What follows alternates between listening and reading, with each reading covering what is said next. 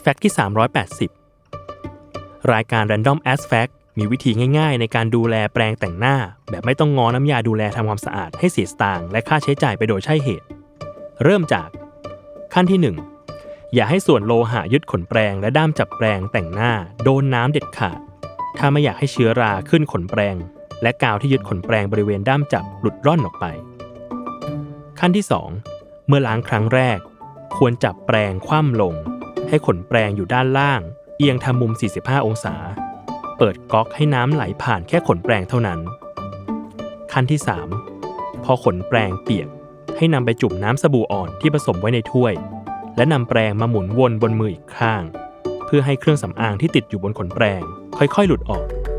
โดยทำได้มากกว่าหนึ่งครั้ง เพื่อให้แน่ใจว่าแปรงไม่มีเครื่องสำอางติดอยู่อีกต่อไป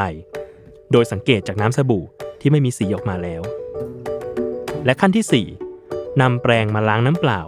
โดยจับแปรงแบบเดียวกับตอนล้างครั้งแรก จนกว่าน้ำจะใส บีบน้ำออกจากขนแปรง แล้วนำมาวางนอนบนผ้าขนหนู รอจนแปรงแห้งสนิท ซึ่งกินเวลาประมาณ 8-12 ชั่วโมง ค่อยนำแปรงมาใช้ หรือเก็บในแนวตั้ง เพียงเท่านี้ก็จะได้แปรงแต่งหน้าดีๆ ให้ใช้ไปอีกนาน